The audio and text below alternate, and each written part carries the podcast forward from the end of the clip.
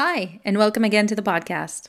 Today we talk with Emma, and as you'll see, she's very passionate about her topic. She is an undergrad currently studying at university, majoring in history and minoring in ethics and ancient studies. The goal of this podcast is to interview scholars, enthusiasts, professors, amateurs, librarians, students, academics, and many more. And now it's time for some history, eh?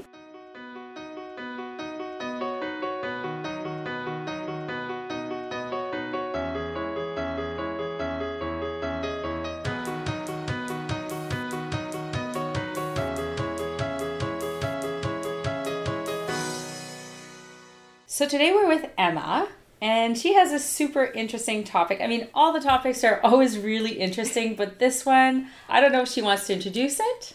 Absolutely. Yeah, okay. So I adore Leonardo da Vinci. Okay. And Is this an open secret? Oh my gosh. if, if you know me for more than 10 minutes, I will probably, you know, mention Da Vinci in some shape or form. I, Okay. I adore him. Yeah. And when, when did this passion start? Oddly enough, through fiction, Okay. nothing to do with history necessarily, Dan Brown's Da Vinci Code. Yeah, sure. It was a really interesting introductory level, and then it just spurred this historical interest. in Where you're like, oh my gosh, I need to know what it actually is. yeah, it was like, Mm-hmm. I didn't know he was so cool. He's so cool. He is such a, he is an amazing man. He's super cool. Yeah. yeah. I guess at that point we can just start right at the beginning. Yep. So 1470s, that's where we're at in the timeline. No, we'll start earlier. we can start earlier if you Sure. want. I think it's Yeah. really interesting to just have a quick look at his childhood because Sure. it really was so influ- influential on his later life. Okay. So he was born April 15th in 1452 and he was of course in the province of Vinci and he was illegitimate. His parents were not married and his father's family though came from just this fairly long line of notaries and had he been legitimate, I guess one could argue that he might have been strictly expected to become a notary, but he wasn't. So he didn't receive that kind of education necessarily to become a notary. He didn't receive a typical education that was, you know, almost expected of certain boys of certain classes, which was to learn the works of the uh, ancients. Texts like Galen, texts like Ptolemy. He didn't even really know Latin, which I mean, for shame. If you don't know Latin, gosh, you're nobody. He had a hard start then. Oh, you know what? It wasn't a bad time to be illegitimate. It wasn't like he was shunned, but in a way, it had the best possible outcome because it opened up his mind to these other forms of education, which was observation and asking questions, hmm. looking at the world around you and trying to deduce as much as you could from it. He had this childlike curiosity throughout his entire life. So he had an unconventional education, is what you're saying. In a way, yeah, it was if he had been legitimate, it would have been completely different. But he wasn't, and and because of that, he found himself leaning on other sorts of skills, and also because of this, he wasn't reliant on the works of the the great fathers of antiquity. He didn't look at Aristotelian natural philosophy and go, "Oh, that has to be it." He was much more of a, "Oh, you know, I noticed this. How can I learn more about this? What experiments can I do to prove this?" Regardless of whether or not it corresponded with Aristotelian or Galenic or Ptolemaic science. So he really didn't fit in a mold. Exactly. He he wanted to learn for the sake of learning. He didn't want to learn to correspond with whatever anyone else was saying. It had an exponential repercussions throughout his life. And you can see that, that those same qualities reappearing in everything that he did for throughout his entire life. So after childhood, His father, Piero da Vinci, you know, used his influences and got him into the workshop of Andre um, del Verrocchio. And again, I'm not an expert. I'm just guessing at Italian pronunciation. But it was a really significant workshop to work in. It was really beneficial apprenticeship. And, and what was he doing in this workshop? he was learning, learning art, in learning engineering, learning all these little tricks of the trade. Because Verrocchio had a very, quite possibly innovative approach to art and what an artist could be in Florence, Italy, because you know that's what marked Florence throughout the Renaissance. Florence was a center of artistic innovation and inspiration, and it's where we get so many brilliant artists from there. And Verrocchio's workshop was a place where, you know, that sort of innovation and change and, and artistic endeavorments was encouraged. So they were a good match. It, they were. And it was actually Verrocchio's workshop was actually given this really um, phenomenal commission to put this two ton dome atop of the Florence Cathedral. And that's that infamous cathedral that marks the skyline of any tourist photo of Florence. It was the dome itself was built by Brunelleschi, I believe. And the dome itself, I think, was made of just like bricks, but the little sphere on top, that was made out of metal. And that required feats of engineering that weren't common at the time. It was a really big feat of art and engineering, art and science, and that kind of mixture really inspired Da Vinci. And he would mention and he would refer back to that project throughout his life. It was really influential. And if you look at his artwork throughout the rest of his life, you see these mixes of art and science. And maybe that working at Verrocchio's workshop at that time, eh, that introduction to those various aspects of art and science and how science could be art and art could be science were really consequential. Because things had started to split off where art was in its own corner and science was in its own corner according to the greats. Exactly. I think it was a pretty strict divide, memory serves. Yeah. In that time, this was a bit of a, a turmoil that Da Vinci was yeah. into. Mm-hmm. I think, mm-hmm. yeah, you know, but he was, he took everything in stride I think. I think if you look at his character, he was a homosexual and he moved through life never really appearing to be ashamed of it. He was just taking it as is. And I think he had that same approach to his art and his science. He was taking it as it is. There was no hesitation. I mean, I've always imagined him as a really kind, warm man just mm-hmm. like that kind of person who you know you'd meet on the street, you'd have a really nice conversation with. And this is not nothing you know necessarily rooted in historical study. That's just how I always pictured him. Mm-hmm. Sort of like you know that movie Ever After. Ever After. Yeah. exactly. We have to mention that movie because yeah. Da Vinci was awesome. Yes. The actor in there was incredible. Exactly. Yeah. He was like a little bit quirky, yes. but just such a great guy. Yeah. And I think that's how I always pictured him. It was as that wise but really kind-hearted mm-hmm. and and kind of eccentric, comfortable man. He did seem eccentric with the things that he's created or the ideas he had. Yeah when we look at his works now, I mean, mm-hmm. we kind of see the progression of his works. But at the beginning, did he have a specific style or specific ideas that he put down? Well, one concept I think that you can see him develop to an absolute art form that he it was the form that he took in stride was that of sfumato, which roughly translates to smoke in Italian. Okay. It just kind of means this blurring of light and shadow. If you look at any of Da Vinci's artworks, especially works like the Mona Lisa, which he painted towards the end of his life, he wasn't even finished it when he died, you will search your hardest to find a single line in that artwork everything's blurry. It has this almost dreamlike quality because he didn't believe in lines. He didn't think that there was such thing as a strict line or division between things. And so in his art, he tr- he, he tends to blur everything, and it almost creates this really. I've always looked at works like the Mona Lisa and thought, I just it looks so calming. It looks so natural. Just there's that, no harsh light. Exactly, which is ironically enough set him very much apart from Michelangelo, who was mm-hmm. originally a sculptor. So his lines are very, very, severe. Yeah, very strict. Yeah. Mm-hmm. mm-hmm. That is very true. I never thought about yeah. it like that. Yeah. Mm-hmm. So in his artwork, he definitely progressed and developed his own style. He did. That wasn't typical of the time oh or typical God. of other artists. No, people sought after his artistry, which is ironic because he wasn't all that not proud, but he wasn't going around saying everyone, I'm a painter. I'm an amazing painter. I love painting. I would always say that he was a brilliant man happened to be a painter. It wasn't his first passion? I think it was very much almost an introductory, maybe. He had a natural knack for it, for sure, and I think that was evident when he was very young. But as he grew older, he moved through the world and he would be curious about things like geology or astronomy or engineering or architecture.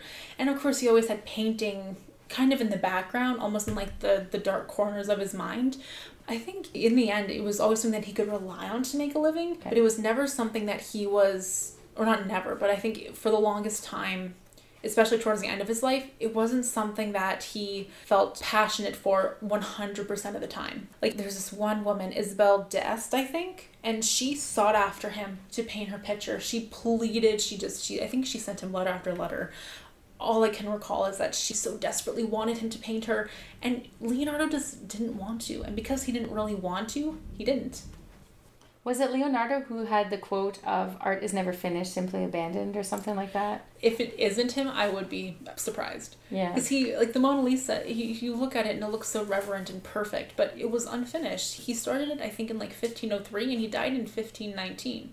So he was working on that for about 16 years and it was not finished because he was the worst possible combination. He was a perfectionist, but a procrastinator. And as a university student, I kind of get it. I think all university students understand that. Yeah, exactly. He actually ran into problems with a few people who commissioned works from him because he'd be like, you know, we asked you to do this and it's still not finished. It's been a few years. And he'd say, oh, well, get around to it eventually. Like, I think there was at one point a monetary dispute. If he didn't feel like doing it, he wouldn't do it. And because he was also a perfectionist, it would take him so long to do things that at some point or another, he would not feel like doing it.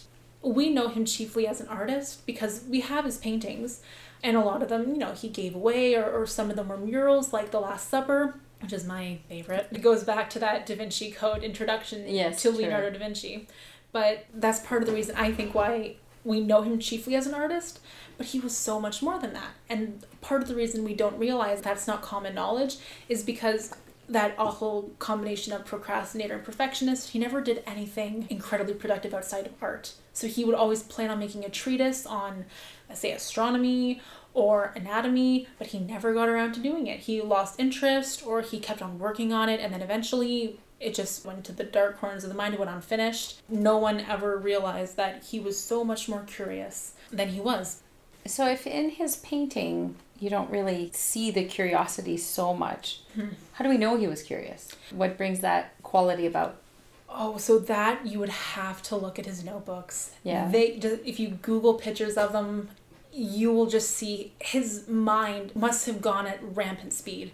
Um, on the same page, you would have a to do list, and it would probably start with something like go learn a certain math equation, and then it would slowly digress into things like why is grass green. He, on the same notebook page, would have um, a picture of a seed, and then maybe a picture of a man, but then he'd also have strings of an equation, and then he would also make questions regarding fluid dynamics. All of this on one single page of, of work. He always kept his eyes looking on the horizon for something. It's not like his mind ever was turned off. He was an observer and he was curious, and that prospered so many amazing things. And mm-hmm. so much of that is evident in his notebooks. So, that's really where we get an idea and a sense of his personality.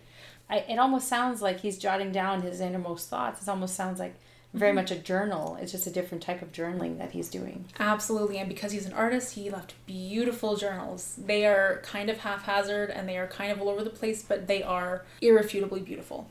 And you've already mentioned, so you know, he would ask, "Why is the grass green?" or "Why is you know, why, is the, flower pink?" Why, yeah. So he had a curious nature about nature. Yeah, yeah, he did. He would look at things the way most adults wouldn't. You know, when you're a kid and you, you ask almost what you would perceive as an adult to be ridiculous questions, there was no such thing as a ridiculous question for Leonardo da Vinci. You know, teachers say there's no such thing as a stupid question. Leonardo, I think, had the same philosophy. He would ask things um, and he would also go searching for answers. So, you know, even though he was a bit of a procrastinator, that didn't stop him from pursuing things. There's this one beautiful depiction in one of his notebooks, and it's actually um, a really fascinating marriage between two aspects of science. And it's a fetus, assumingly in a mother's womb, and halfway through, it somehow transforms into a seed. So he had this really active mind. He was constantly finding analogies. Analogies are things that you find all over his works, comparing things and surmising things through those comparisons he looked at the world in a way that most adults don't. You know, he would ask questions. One infamous one that one of his biographers constantly refers to is the woodpecker's tongue. Like, what is its function? Where does it go? Does it even have one? But he thought of that. He mm-hmm. thought of that in a way that most adults wouldn't. It was an insatiable curiosity that he had. And a lot of it could be found in, in the natural world. He covered areas like astronomy and geology. He had this fascination with water. So many of his paintings actually have a little bit of a river in the background. The Mona Lisa does. And that's something I think people are so perplexed with her face and, of course, her smile that we never notice the background of his paintings. But a lot of them, from his interests of nature, were informed. Um, when he painted them, he actually took care to include certain types of botany, to include certain types of rock formations. And a lot of them actually corresponded. It's not like he had a cactus within a rainforest. Yeah. You know, he actually took care to include certain things that corresponded with each other in his paintings, and that comes from that observation of the natural world, that curiosity, that that constant turning of the mind. That is really cool. Yeah. Very cool. You did talk about his engineering. Yeah. So, do you know some of the contraptions he's designed? I know some of them weren't actually built, but they mm-hmm. were conceived on the page. Yeah, I think one that there's this one of like a swirling kind of design. I think it meant to do something in the air. That's the one that I think people always kind of remember him for. But there was another what was it? There was a device that I think he he sort of built and it was I think meant to measure distance. And that was during his time, I believe, when he was following around Cesare Borgia. Oh, he also was commissioned to do, to do this giant horse statue. If it had been completed, it would have been monumental. It would have been glorious. He, you know, Leonardo, he, he was a vegetarian, but he actually dissected horses so we could get an idea of how to craft this horse. And it was a huge engineering feat because, again, it was a huge statue. It wasn't like five feet tall, it was ginormous. And that was an engineering feat that I think might actually have been complete had it not been for um, a European invasion into Italy in 1499. Because, of course, the one time he didn't procrastinate, Yeah. this happened. There's Yeah. one that I saw when I did a project on the printing press. Ooh. And he designed something that is kind of like the printing press. Oh. the printing press was like it was brand new, essentially.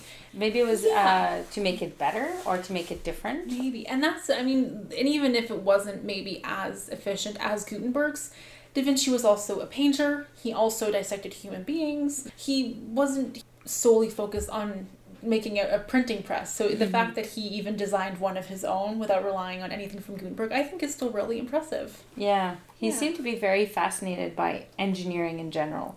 Yeah, I think it, it always goes back to that, you know, how do things work? Why do they work? I mm-hmm. think most people are so concerned with the who, what, where, when, why. But Leonardo was really interested in the why, and, and I think that engineering gave him this this ability to pick things apart, to to construct things, to see how they worked, and I think for that reason he made these amazing pageants and performances. That was part of his job when he was actually working for, I believe, the Sforza family in Milan. He put on these extravagant shows, and because he he also built I think contraptions and, and props through his engineering prowess. You know, mm-hmm. they were extraordinary shows. So he was a writer. No? Oh, I think I think he was in charge of like the, the stage Oh, design and like enhancing the, the 'cause I never heard he was a writer. Oh god, I don't think No. so.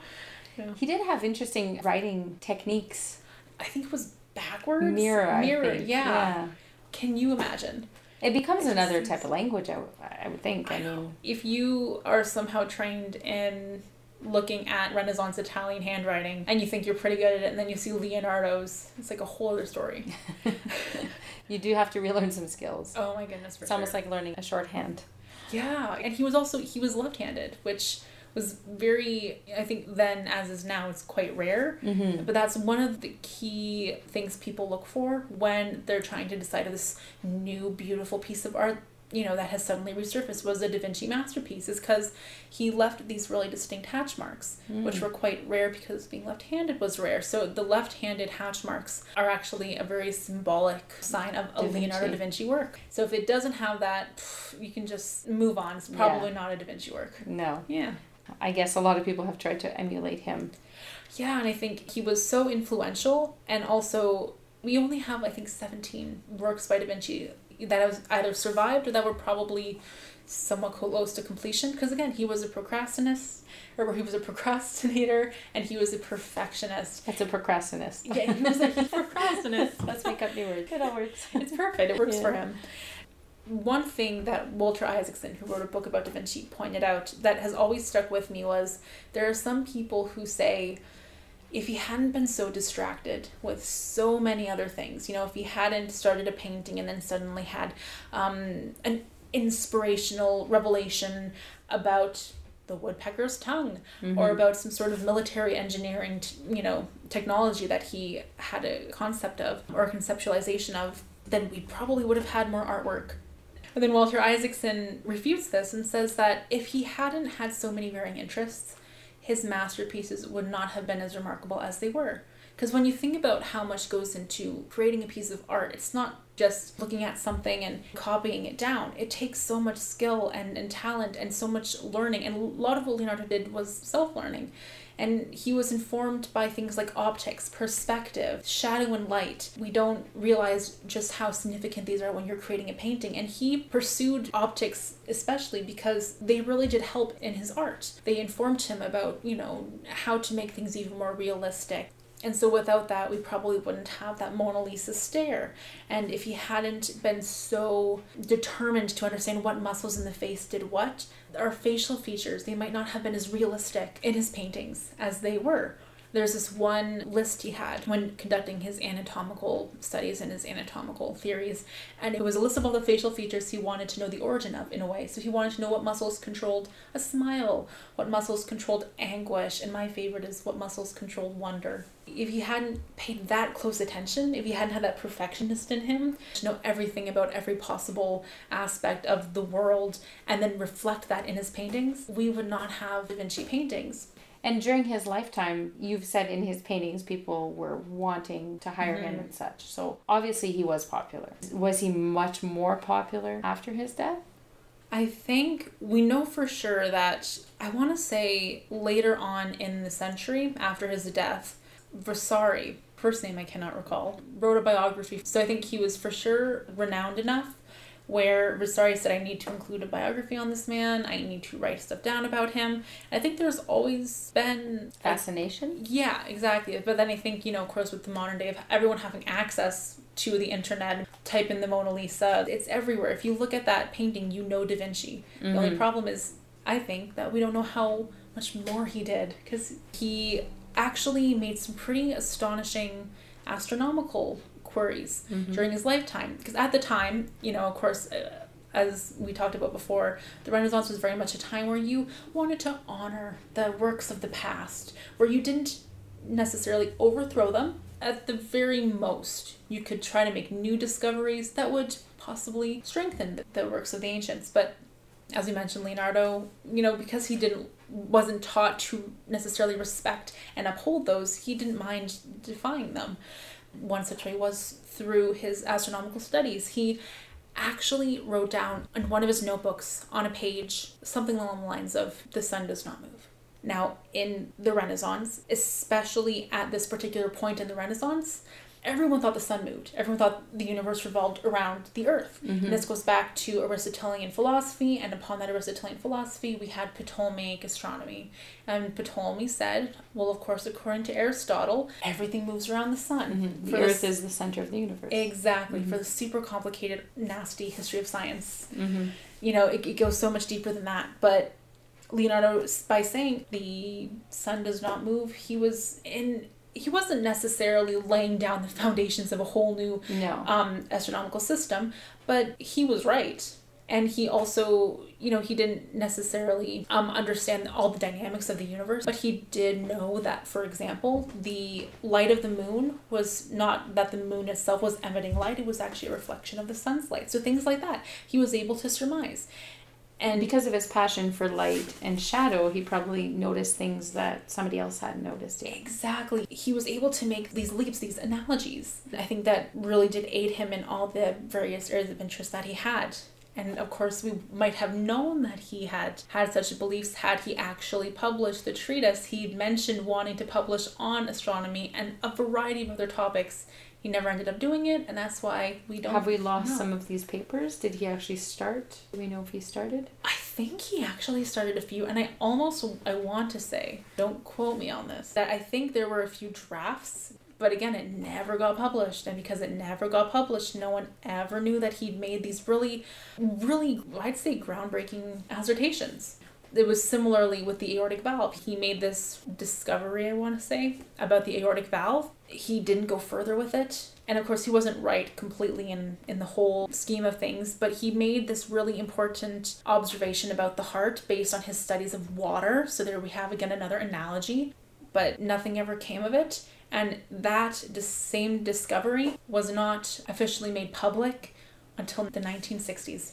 450 years later, and because this was something he'd conceptualized around the 1510s. He just hadn't procrastinated. The medical field back then in mm-hmm. the 14 1500s mm-hmm. they were still very primitive to some degree compared to what we have now meaning they didn't mm-hmm. understand quite everything. Yeah. Still very patriarchal so the women's bodies were a mystery and they had lots of theories about that Oh, they did, and they also weren't allowed to examine bodies the way we are now. Autopsies were a big no no, probably for religious reasons. It was not something you did. You didn't cut up people after they died. Um, you were to respect them. But Leonardo actually had quite rare, eh, when you think about it, access. He was able to look at these bodies and. Doesn't sound like an honor or doesn't sound amazing. he had That- access essentially to medical things that other people didn't have. And you know where most people would shy away from that again we have that stringent pursuit um, that need to satiate his curiosity yeah. So the curiosity is a huge theme with him. Oh my gosh yes. I honestly think if he could have somehow been given the knowledge of every single thing and being on this earth he would have then said okay what about the next planet over he would have always looked a little further exactly i don't think it was for any malicious reason it wasn't so he could find the secrets to the life and universe and then Mm-hmm. just use it to very curious everything. mind exactly with his curiosity, he also had that childlike element. yes And he also had a very mature brain. Yeah, you know what he did? He was able to use that childlike imagination as like a springboard. Mm-hmm. And then he would use this wisdom that he had and he would then make really intelligent leaps between them. And then like I was saying with the analogies, he could look at something and say, well, these same principles apply to things in flight. I wonder if these same principles apply to things in water. He was able to use that imagination as a stepping stone. He was able to pose questions, and through his intellect, he was able to find answers. I feel like if somebody has this innate curiosity, mm-hmm. no matter how much you feed it, mm-hmm. it just keeps growing. Exactly. And you know what? One thing that Walter Isaacson mentioned, I think in the introduction of his book, was that Leonardo da Vinci is such a fascinating figure because when you look at his life, you think that he is such a genius. Who, aside from a genius, can do art, who can make paintings and and also um, create instruments which he did. He created these beautiful, almost fantasial instruments. Like they, they look like works out of a fantasy. Did he create them physically or just in his notebook? I want I know he made beautiful drawings of them. They were gorgeous, but he at the very least considered music and, and who could also do things for military engineering and cartography. So it's so easy to think of him as a genius. But one thing Walter Isaacson says is that he had the kind of genius that was almost attainable. Because it wasn't like he was just born with this ability to process complex equations like say Albert Einstein, but he had that curiosity. One thing that I've always adored about Leonardo was that curiosity. Because I think it's quite possibly the best quality that human beings can have. Just that need to know solely for the sake of knowing because I think once you try to apply that knowledge, then it gets all muddled and, and messy. But I think just knowing something for the sake of knowing something is such a human quality. And I think he's the epitome of that. He's the model of curiosity gone right. And he's left us with so many good things to look at. Yeah. There has been a book that was published, I think, last year, and it's his journal, but mm-hmm. sort of put together in a pleasant way to read it. That sounds awesome. Yes, and I don't remember where I read that article, but I remember them either talking about doing it and publishing it, or it has been mm-hmm. published. That was a really cool thing to see. They finally Yeah. have bound them in one location. Yeah. He was so unabashedly himself. He would he didn't mm-hmm. try to make his notebooks neat and orderly and the work of a sophisticated, learned, very proud man. If he wanted to draw a picture of a bird, he drew a picture of a bird. And if he wanted to write a funny little poem, he wrote a funny little poem. And if it was a little inappropriate, it was a little inappropriate. But if it was really philosophically um, profound, sure enough. The more you talk about it, the more it feels like somebody who's just jotting down things as they're thinking about it or as they're considering it. Yeah, and you'll even find like to do lists in there. He, I think something he just carried around with him. If he needed to write something down, if he needed to draw something, if he had a question he needed answering, he'd put it in that notebook. I wonder if he followed up on some of these. Oh, I think he for sure did. Or at the very least, he tried to. Because as I mentioned earlier, he didn't learn Latin. That wasn't part of his language. He went to an abacus school. I guess it was a basic education at the time. But he did try to learn Latin. He tried really, really hard. Did it work out? No. But we're all human, even Leonardo. It's an instance of it not turning out very well whatsoever. So he wasn't successful in learning Latin finally.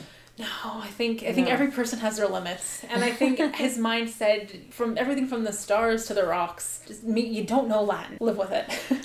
His interest in botany is fascinating because he doesn't know Latin, and mm-hmm. people were giving these names, these Yeah. very Latin names to these mm-hmm. different groups of botanical objects. he learned, I think, a little bit. My teachers desperately tried to teach me French, and to mm-hmm. this day, the only thing in French that I know how to say is uh, "Je ne parle pas français." Mm-hmm. That's all I need to know. So I think he must have picked up probably a little bit of Latin along the way. Mm-hmm. Hopefully. Enough to get by um, Oh, absolutely. whatever topic he wanted to learn. Yeah, because you know, even though he didn't always correspond with the works of um, the Latin West, Philosophers yeah, and scientists. he did refer to them, and of course, he needed them to build upon his own work. He needed to know what other people said before him to then launch off of that. And so I think he must have learned a little bit of Latin, enough to get by.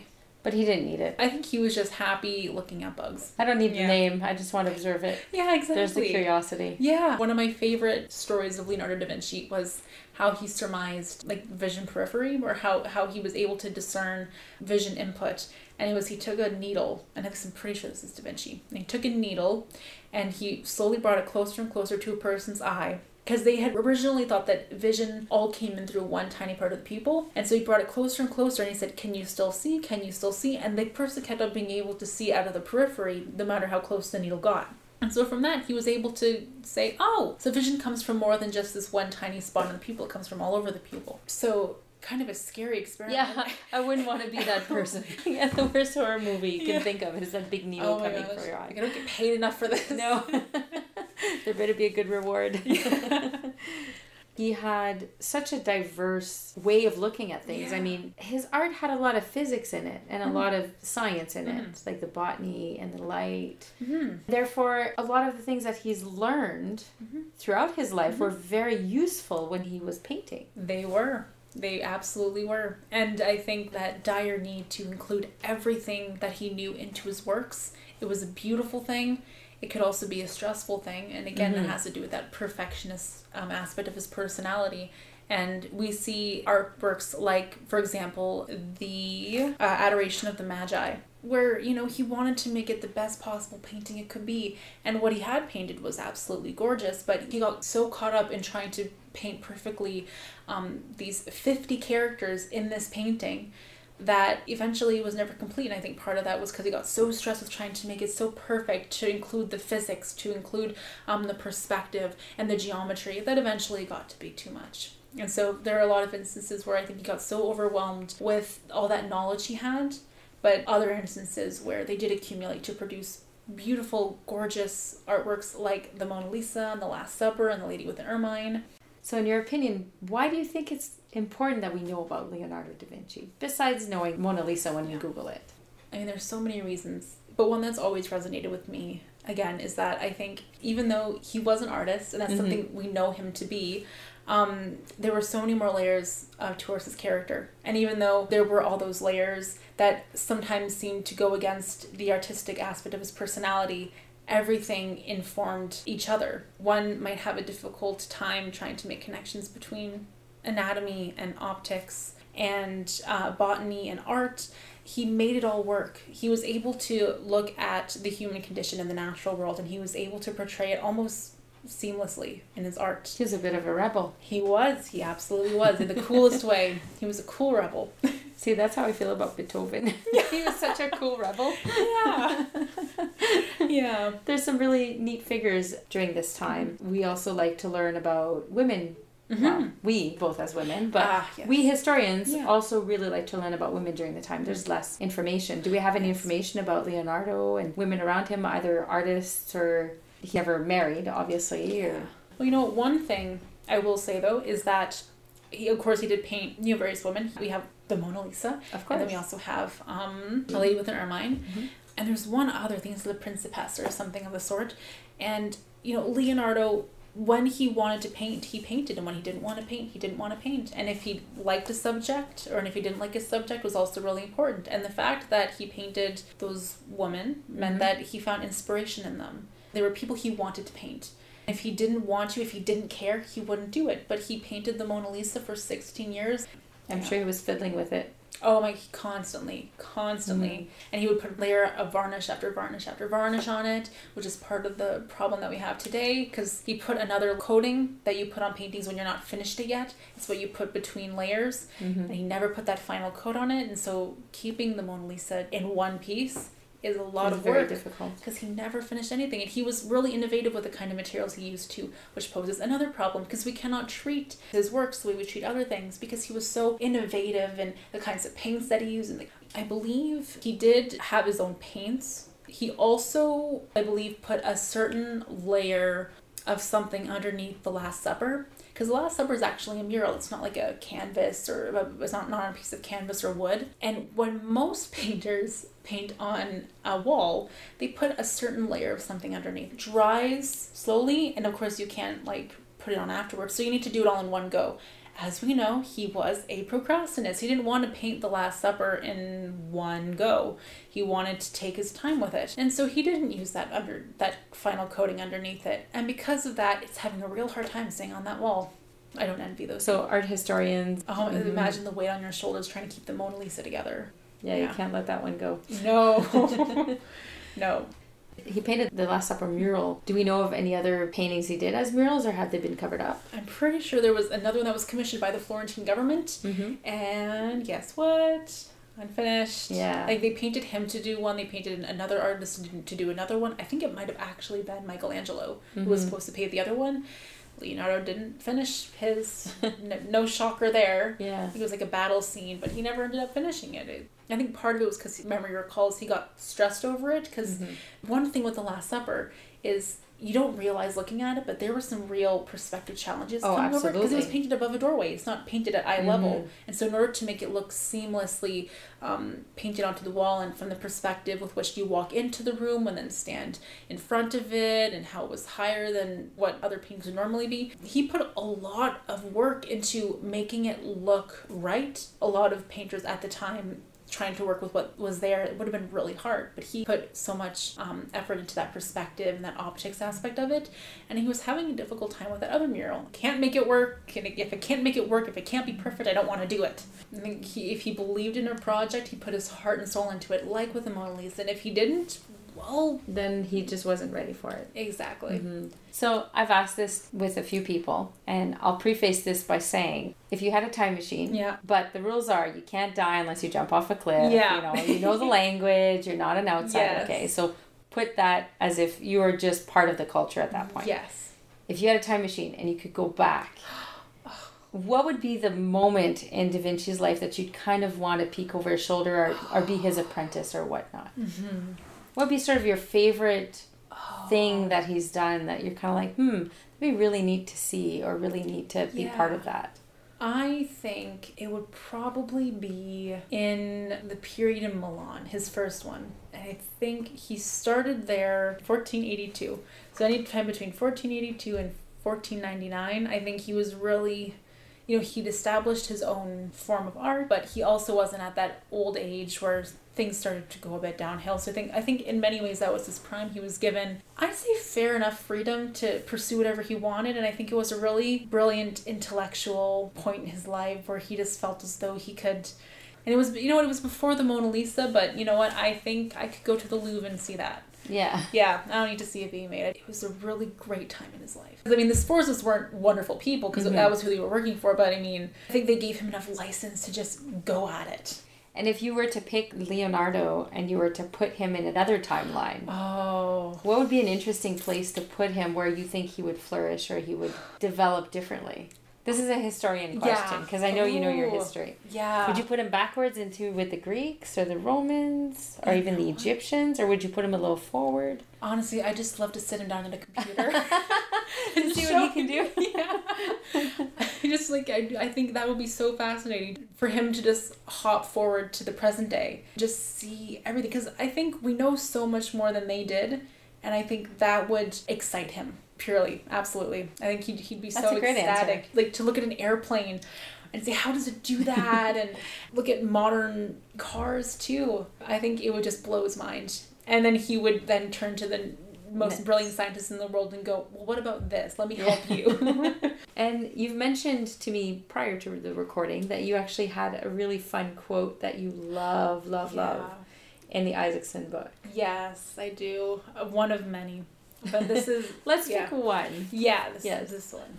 So it's a bit of a long one, so hold on. That's okay. We cannot portray him with crisp, sharp lines, nor should we want to, just as he would not have wanted to portray Mona Lisa that way. There is something nice about leaving a little to our imagination. As he knew, the outlines of reality are inherently blurry, leaving a hint of uncertainty that we should embrace. The best way to approach his life is the way he approached the world, filled with a sense of curiosity and an appreciation for its infinite wonders. That's fantastic. I think it just encompasses his art, it encompasses who he was as a person. So when Isaacson wrote this book, is this a fairly new biography? I want to say 2017. And she's looking it up now. Yeah.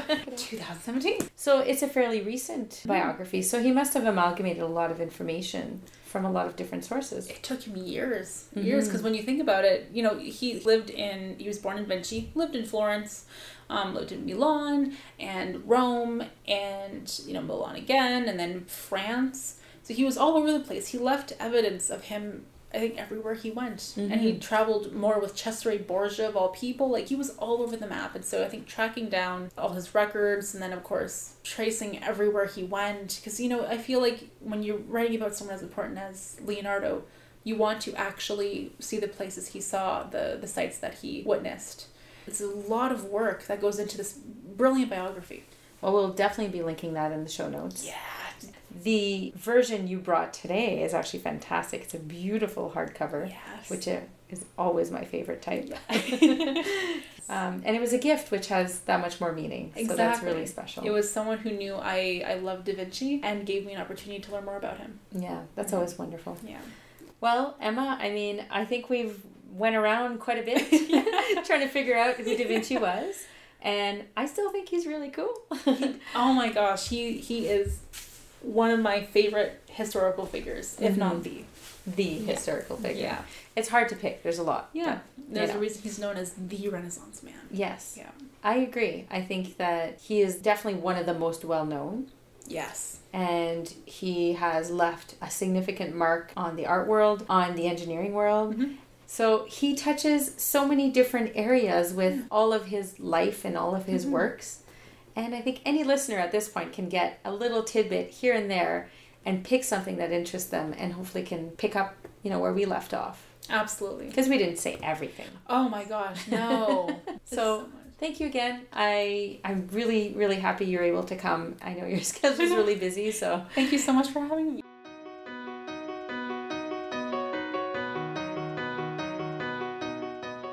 Now, as you have all heard, Emma is absolutely passionate about Leonardo da Vinci. And the book she kept referencing, and that you have to see because, by the way, I saw it, it's absolutely gorgeous, is called Leonardo da Vinci by Walter Isaacson. And of course, she did mention The Da Vinci Code by Dan Brown, which would be my fiction. You can check it out, the links in the show notes, and you can visit the website for more information. In case you didn't know, you can catch me on Facebook, Instagram, Twitter, at History, and you can rate me in iTunes or your podcasting platform. And I want to thank my husband Jamie, our brood of kids, our family, our friends. Without them, I wouldn't be adventuring through history. Un grand merci.